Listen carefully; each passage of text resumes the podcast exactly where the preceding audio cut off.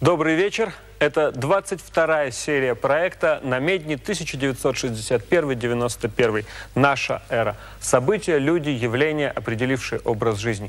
То, без чего нас невозможно представить, еще труднее понять. Очередной год, очередная серия. Сегодня 82-й год. Продовольственная программа, кубик Рубика, наши на Эвересте, совместный советско-французский космический полет, шапки из собаки, канцлер Коль, Фолклендские Мальвинские острова, умер Брежнев, первые видеоклипы, советский Адидас, София Ротару в фильме «Душа».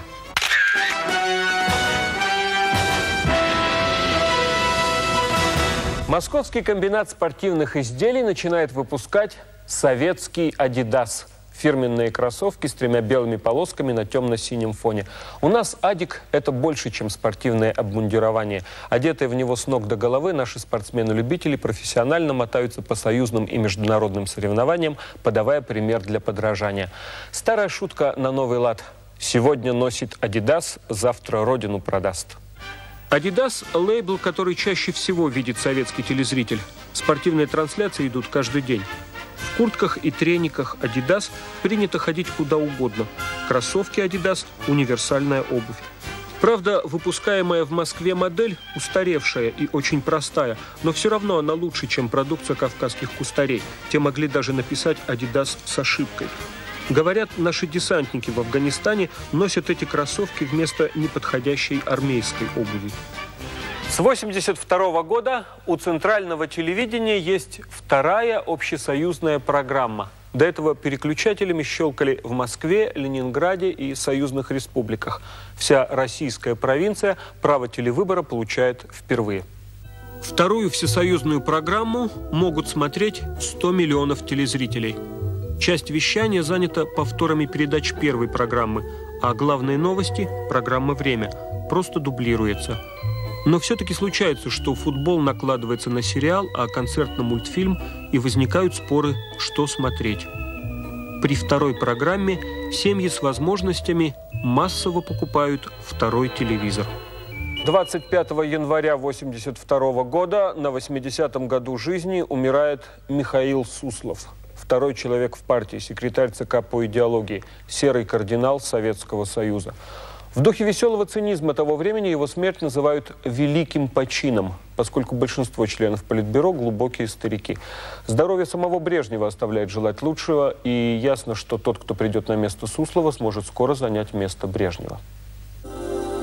Уже внешность Суслова, иссушенный аскет-инквизитор, наводила ужас – 30 лет каленым железом выжигал он любую идейную скверну. Даже в партийных кругах Суслова считали сталинистом-ортодоксом. Суслов скончался на следующий день после сообщения о смерти первого заместителя председателя КГБ генерала Цвигуна. Ходят слухи, что Цвигун застрелился после разговора с Сусловым про бриллианты дочери Брежнева Галины. Пышные проводы Суслова в последний путь – восстанавливают ритуал, введенный Сталиным при похоронах Калинина, потом повторенный при похоронах самого Сталина и с тех пор не использовавшийся. Несколько дней прощания в колонном зале Дома Союзов, потом процессия медленно движется на Красную площадь, митинг у открытого гроба, могила близ Мавзолея. В ближайшие годы церемония будет многократно воспроизведена. Мировая мода на изобретение будапештского преподавателя Эрню Рубика – не обходит стороной и Советский Союз. У нас кубик Рубика популяризирует журнал «Наука и жизнь». На его страницах действует всесоюзный заочный клуб поклонников венгерской головоломки. Профессора математики разрабатывают алгоритмы возвращения гармонии красной, синей, зеленой, желтой, оранжевой граней. Быстрее всего кубик Рубика собирают школьники. Рекорд – 26 секунд. Собирают еще на меньшее число ходов – и составляя буквы, повторяющиеся на всех гранях. В науке и жизни обладатели богатого пространственного воображения обмениваются опытом.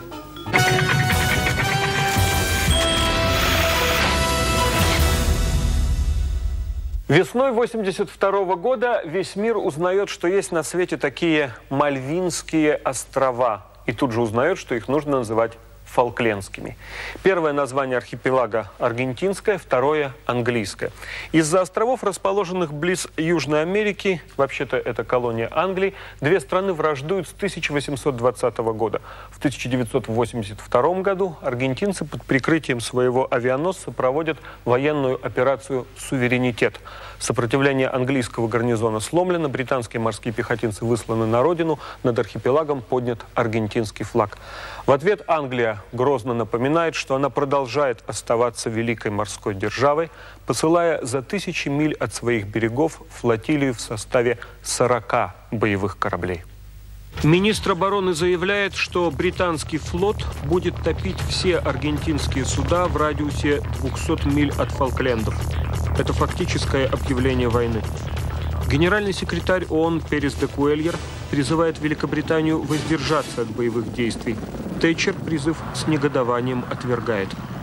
Англичане блокируют острова и приступают к авиабомбардировкам.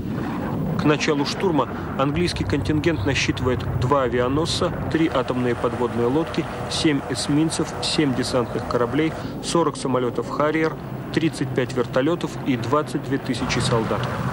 Аргентинцы капитулируют.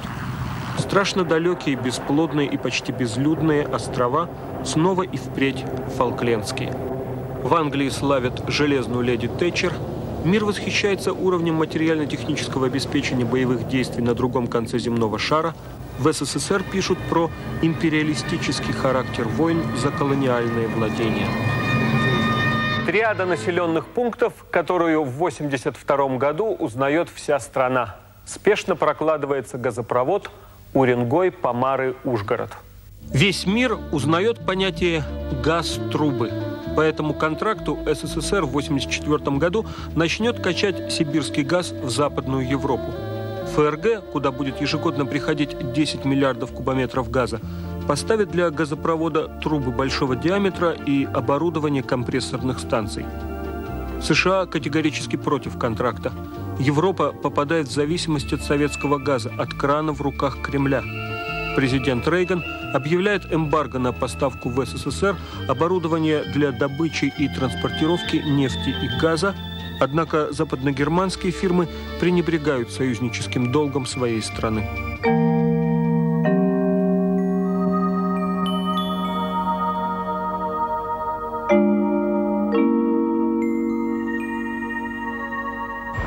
Компрессорная станция в Торбеево в Мордовии, 26-я по счету из тех, что гонят газ Западной Сибири к западной границе. Уренгой, Помары, Ужгород быстро становится главной трубой страны, оттесняя на второй план нефтепровод «Дружба». Кроме истории со сделкой, популярности способствуют настоящие твердые деньги, которые ФРГ платит за наш газ, и начало газового бума, которое совпадает с увяданием бума нефтяного.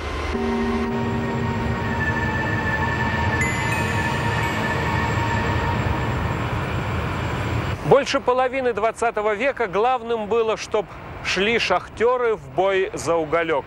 Потом еще носились с горючими сланцами, потом нефть, черное золото. С начала 80-х и уже до конца века Россия чувствует себя великой газовой державой.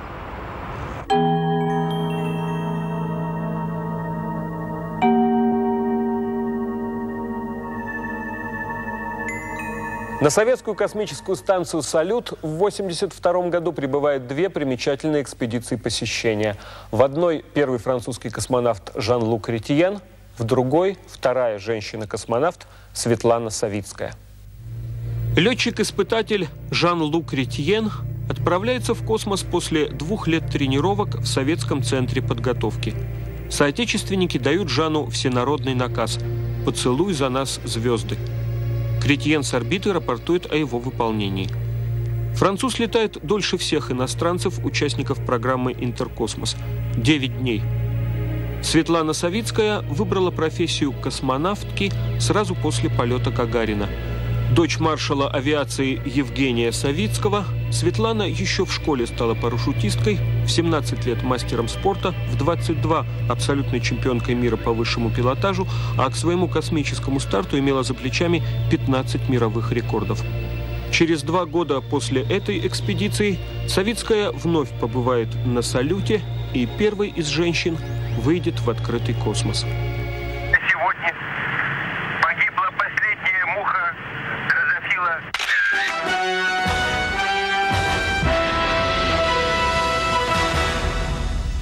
В 1982 году «Комсомольская правда» пишет про историю шестилетней давности. Из очерка «Подводный бой чемпиона» вся страна узнает имя нового героя – Шаварш Карапетян. В редакцию приходят тысячи писем. Оказывается, осенью 1976 года в Ереване переполненный троллейбус сорвался с дамбы и в считанные секунды затонул в водохранилище. На том же месте в тот же час заканчивает свою ежедневную пробежку рекордсмен мира и чемпион Европы по подводному плаванию Шаварш Карапетян. Шаварш бросается в воду, ныряет, доплывает до троллейбуса, разбивает стекло ногами и возвращается на поверхность с первым спасенным для того, чтобы тут же нырнуть за следующим. Он успевает спасти 20 человек. Через 40 минут машину, затонувшую на глубине 8 метров, поднимают, но в живых там уже никого не осталось. Шаварш Карапетян полтора месяца пролежал в больнице с двусторонним воспалением легких и угрозой заражения крови от многочисленных порезов о стекла. Никто из спасенных не пытался его разыскать. Медаль за спасение утопающих стала 131-й и последней у Карапетяна. Из спорта ему пришлось уйти. Через два года он снова найдет в своей жизни место подвигу, бросится тушить пожар в Ереванском спортивно-концертном комплексе и попадет в реанимацию. Дамские шапочки из норки, мужские шапки из андатры и нутрии – это меховые головные уборы для людей солидных. У молодежи новая мода – пестрые ушанки из собаки. Называется «шапка из дружка». Спрос рождает предложение – Хозяева породистых собак напуганы, живодеры воруют их питомцев. Краденое сырье стоит 10 рублей, шапка на рынке до 100. Общественность протестует против безнравственной моды. Пишут о судебном процессе над тремя извергами, которые сдирали шкуру с живого Синбернара. Вскоре варварское производство освоят государственные мастерские, и шапки из дружка будут стоить дешевле. Играя с автором в четыре руки на рояле, Алла Пугачева исполняет новую песню латышского композитора Раймонда Паулса. Обращаясь к нему, Пугачева поет «Я в восьмом ряду, в восьмом ряду, меня узнайте, мой маэстро». Вечно хмурый, элегантный как рояль, Паулс навсегда получает второе имя. Вы хотя бы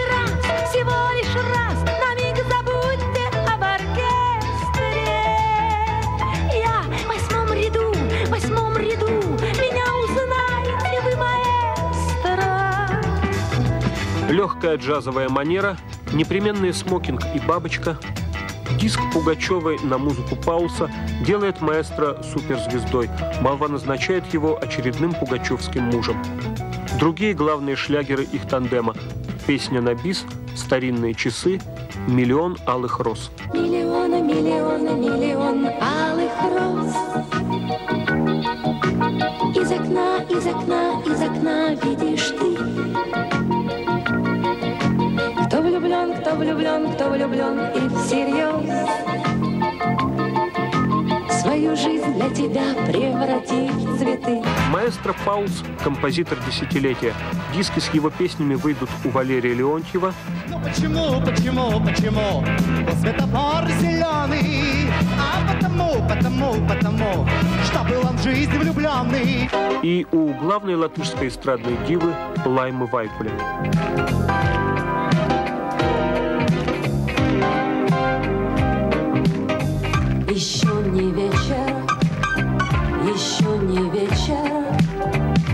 Еще в запасе время есть у нас с тобой. Как и положено популярнейшему толстому журналу, иностранная литература основывает свою книжную серию. До этого подписчики сами выдирали лучшие вещи и отдавали их в переплет. Литература переводная ценится явно выше отечественной. Теперь лучшие зарубежные вещи издаются отдельно. Значок иностранной литературы на обложке – показатель уровня текста и читательского вкуса. Первые книжки иностранки – популярный Рэй Брэдбери и сложный Джеймс Джойс. Восходит заря русского билингвизма. Все чаще знание английского языка не отдельная профессия. При столичном гуманитарном образовании почти непременное условие. Не проходит мода на Америку. На английском надписи на лайбаках почти всей модной одежды. Покупаемые, продаваемые, переписываемые пластинки сплошь на английском. В прямодненной разговорной речи множество англозаимствований, из которых только 50-50 признается современными словарями живого великорусского языка. Те же пластинки или пласты, они еще и ЛПшники. Блузки и рубашки бывают катоновыми, но никак не хлопчатобумажными. Герла и мен, шузы и трузера достались еще от стиляк. Хаза, в смысле квартира, особенно съемная, теперь понятие общеупотребительное. По вечерам на хазах собирается пипл, чтобы, встряхивая хайром, фанатеть от музыки, восклицая «супер».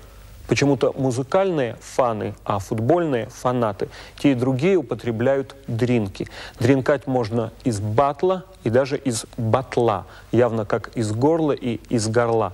Высшее достижение русской адаптации – выражение «все хоккей» и «фейсом аптейбл».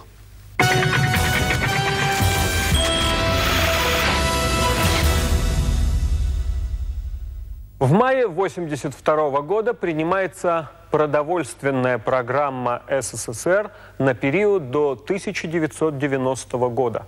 Само появление этого документа – признание. Сейчас в стране продовольственный кризис.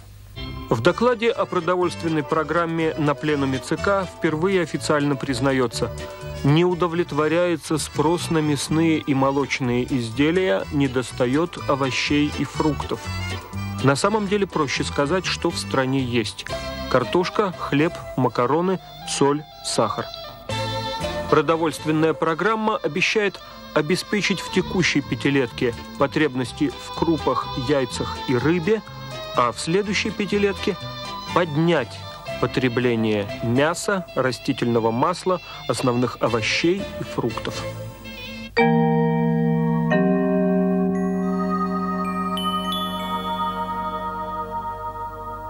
Продовольственная программа имеет отвлеченно-научное значение. Вряд ли найдется хоть один человек, который верит в нее всерьез.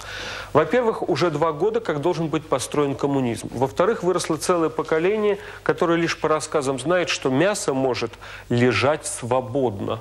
Все привыкли к положению вещей, когда не колбасу к людям, а людей к колбасе возят из Псковской области в Тарту и, конечно, из Ярославской в Москву. В-третьих, руководители партии и правительства, дай им Бог, конечно, здоровья, до 90-го года вряд ли доживут, так что спрашивать будет не с кого. Чаще обычного рекомендуют включать холодильник в радиоточку.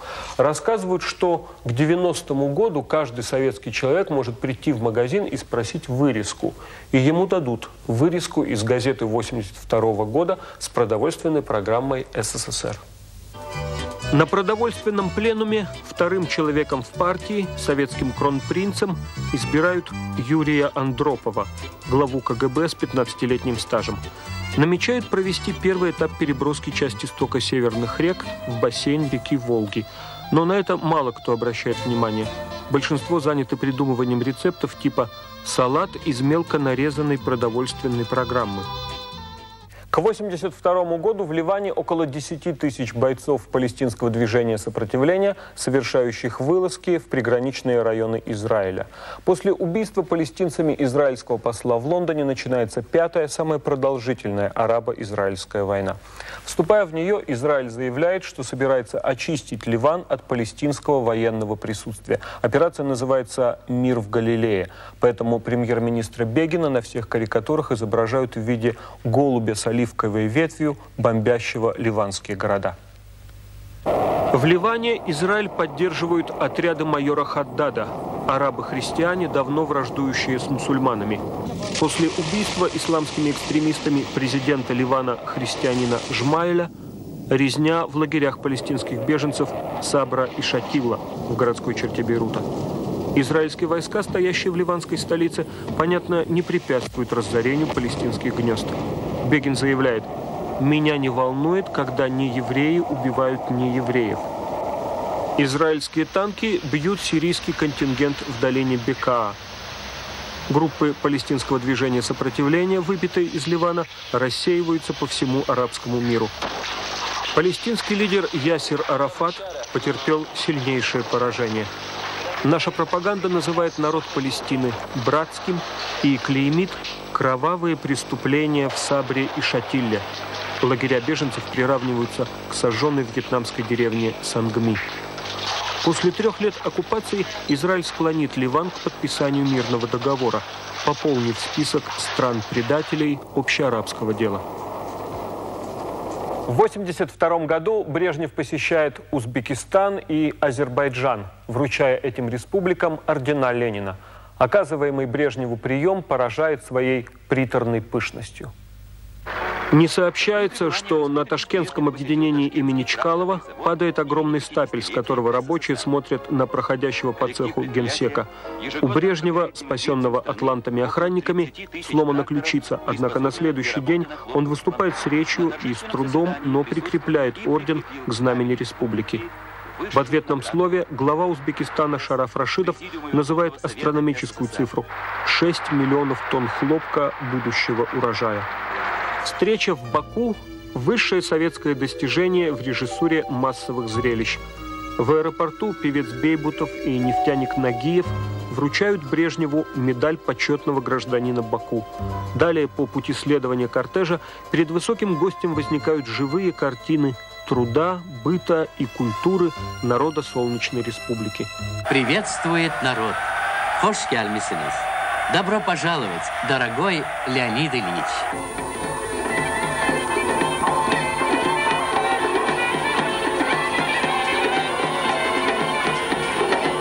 В чем ключ этих успехов? Прежде всего в том, что Центральный комитет Компартии Азербайджана Брежнева осыпают подарками. Временами он выглядит непонимающим, что, собственно, происходит. Крылатой фразой летит восклицание «Широко шагает орденоносный Азербайджан». Линию партии. Целенаправленно бьют, как говорится, в одну точку. В кинотеатрах страны идет картина «Душа» Софии Ротару в главной роли. Как и «Женщина, которая поет» с Пугачевой, фильм сделан под эстрадную звезду. Рекордного успеха не имеет, но в пятерку лидеров проката входит уверенно. Ротару – второй полюс советской эстрады. У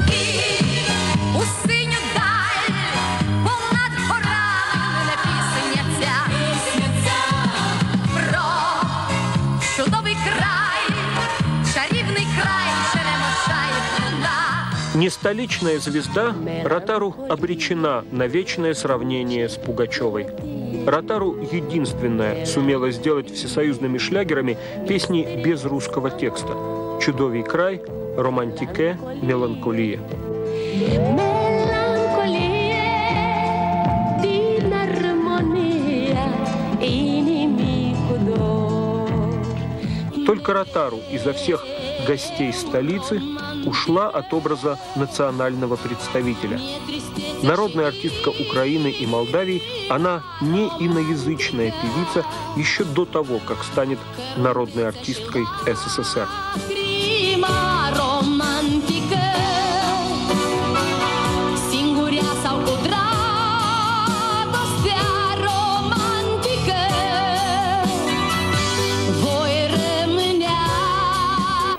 Представить себе не мог, что такое возможно. Благодарю.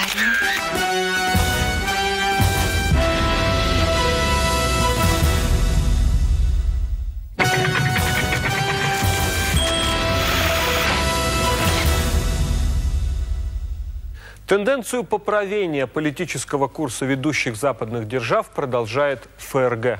После ухода от власти лейбористов в Англии и демократов в США выборы проигрывают германские социал-демократы, правившие страной с 1969 года.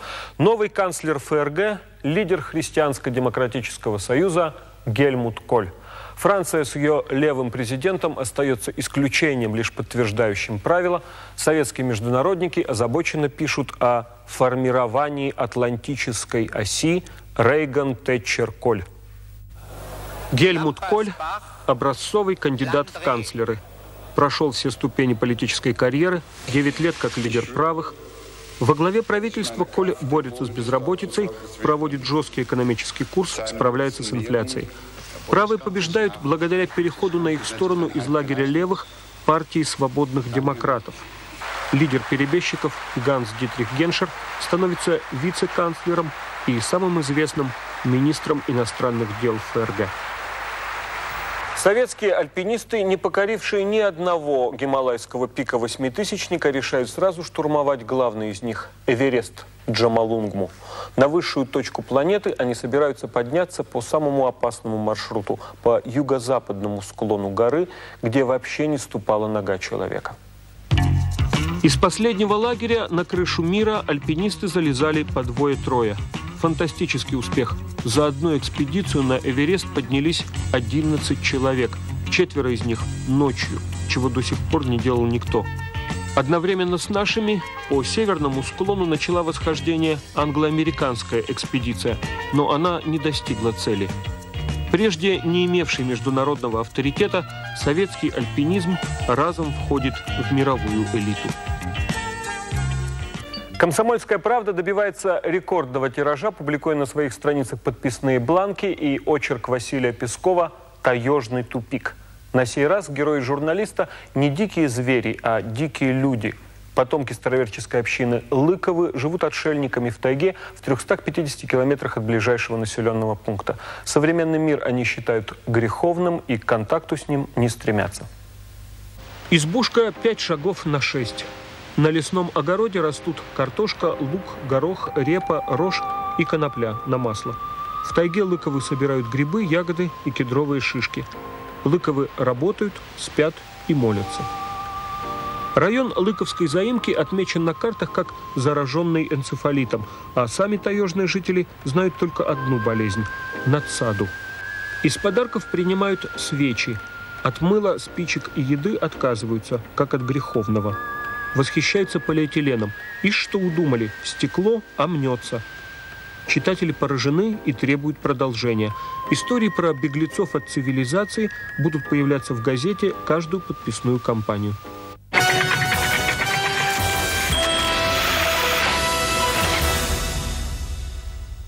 Еще 7 ноября, стоявший на трибуне Мавзолея во время парада и демонстрации на Красной площади, Леонид Брежнев умирает по утру 10 ноября в своей резиденции Завидово во сне. При том, что здоровье Брежнева последние несколько лет было критическим, и это понимал весь мир, кончина советского лидера оказалась неожиданностью именно потому, что накануне он появился на людях, выглядя не лучше и не хуже обычного.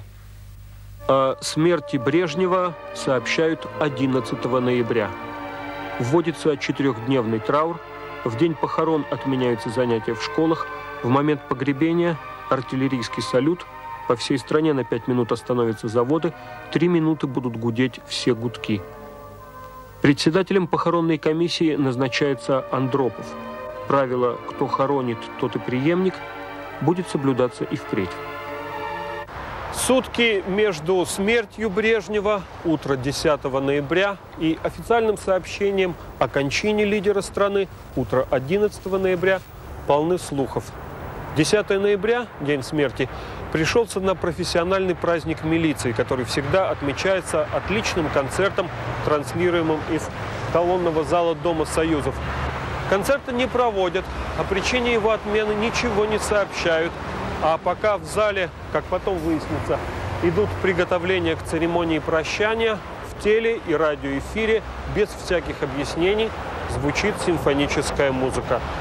Все это свидетельствует, случилось что-то чрезвычайное. К концу дня, 10 ноября, на Западе о смерти Брежнева говорят вполне уверенно.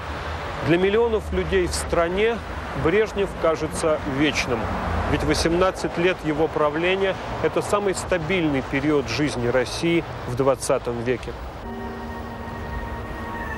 Эпоха, в которой вроде бы ничего не меняется, ничего не происходит, оказывается, внезапно может измениться самым естественным образом.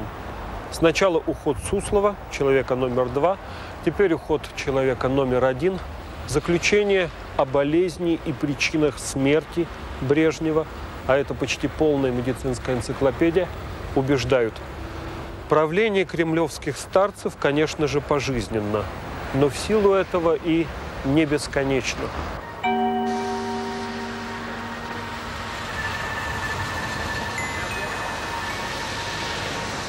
К похоронам Брежнева Андропов три дня как генеральный секретарь.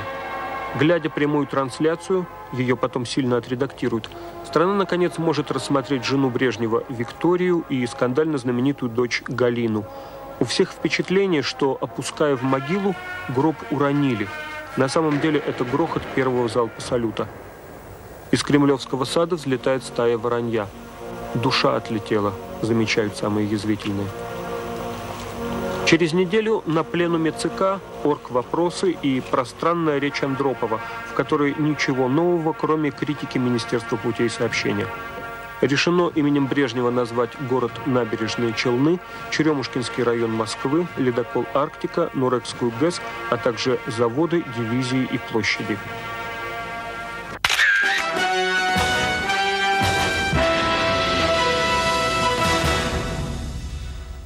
В 1982 году заявляют о себе три новых мировых короля главных спортивных игр. Король футбольный Диего Марадона, хоккейный Уэйн Грецкий и шахматный Гарри Каспаров. С них в спорте начинается эпоха супершоу суперзвезд за супергонорары. Марадона, участвуя в своем первом чемпионате мира, запоминается ослепительно яркой игрой и ударом ногой в живот бразильскому футболисту. Репутация сверходаренного грубияна будет сопровождать его всю карьеру. Аргентинцы на чемпионате выступают в целом неудачно, но Марадону покупает за 3 миллиона долларов клуб «Барселона», и тот переезжает в Европу. Грецкий, потом его будут звать просто «Великий», устанавливает рекорды НХЛ по забитым голам и результативным передачам. В 80 матчах 92 шайбы и 120 голевых пасов. Грецкий признается лучшим хоккеистом НХЛ и канадским спортсменом года. На чемпионате мира он и лучший игрок, и лучший бомбардир.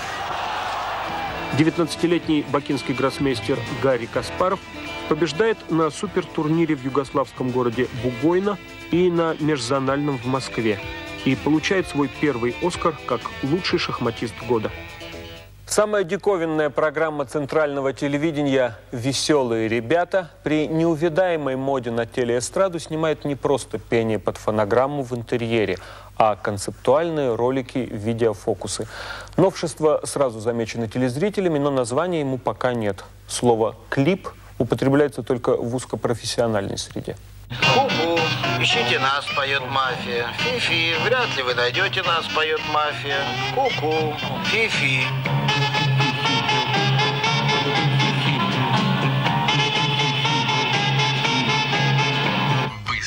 Сценарист Андрей Кнышев и режиссер Виктор Крюков протаскивают на центральное телевидение молодежное подполье.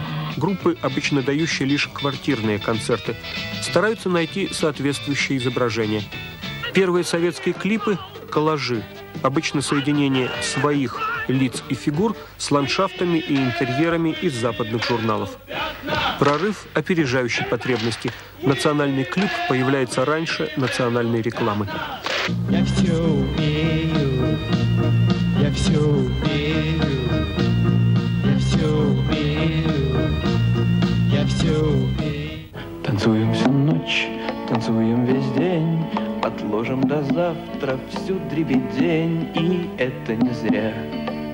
Это был год 82 в проекте «Намедни» 1961-91. Наша эра. События, люди, явления, определившие образ жизни.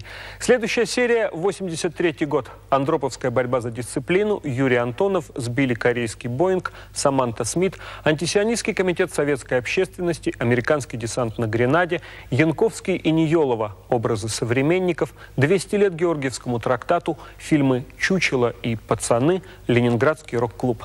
До следующей серии и следующего года. Счастливо!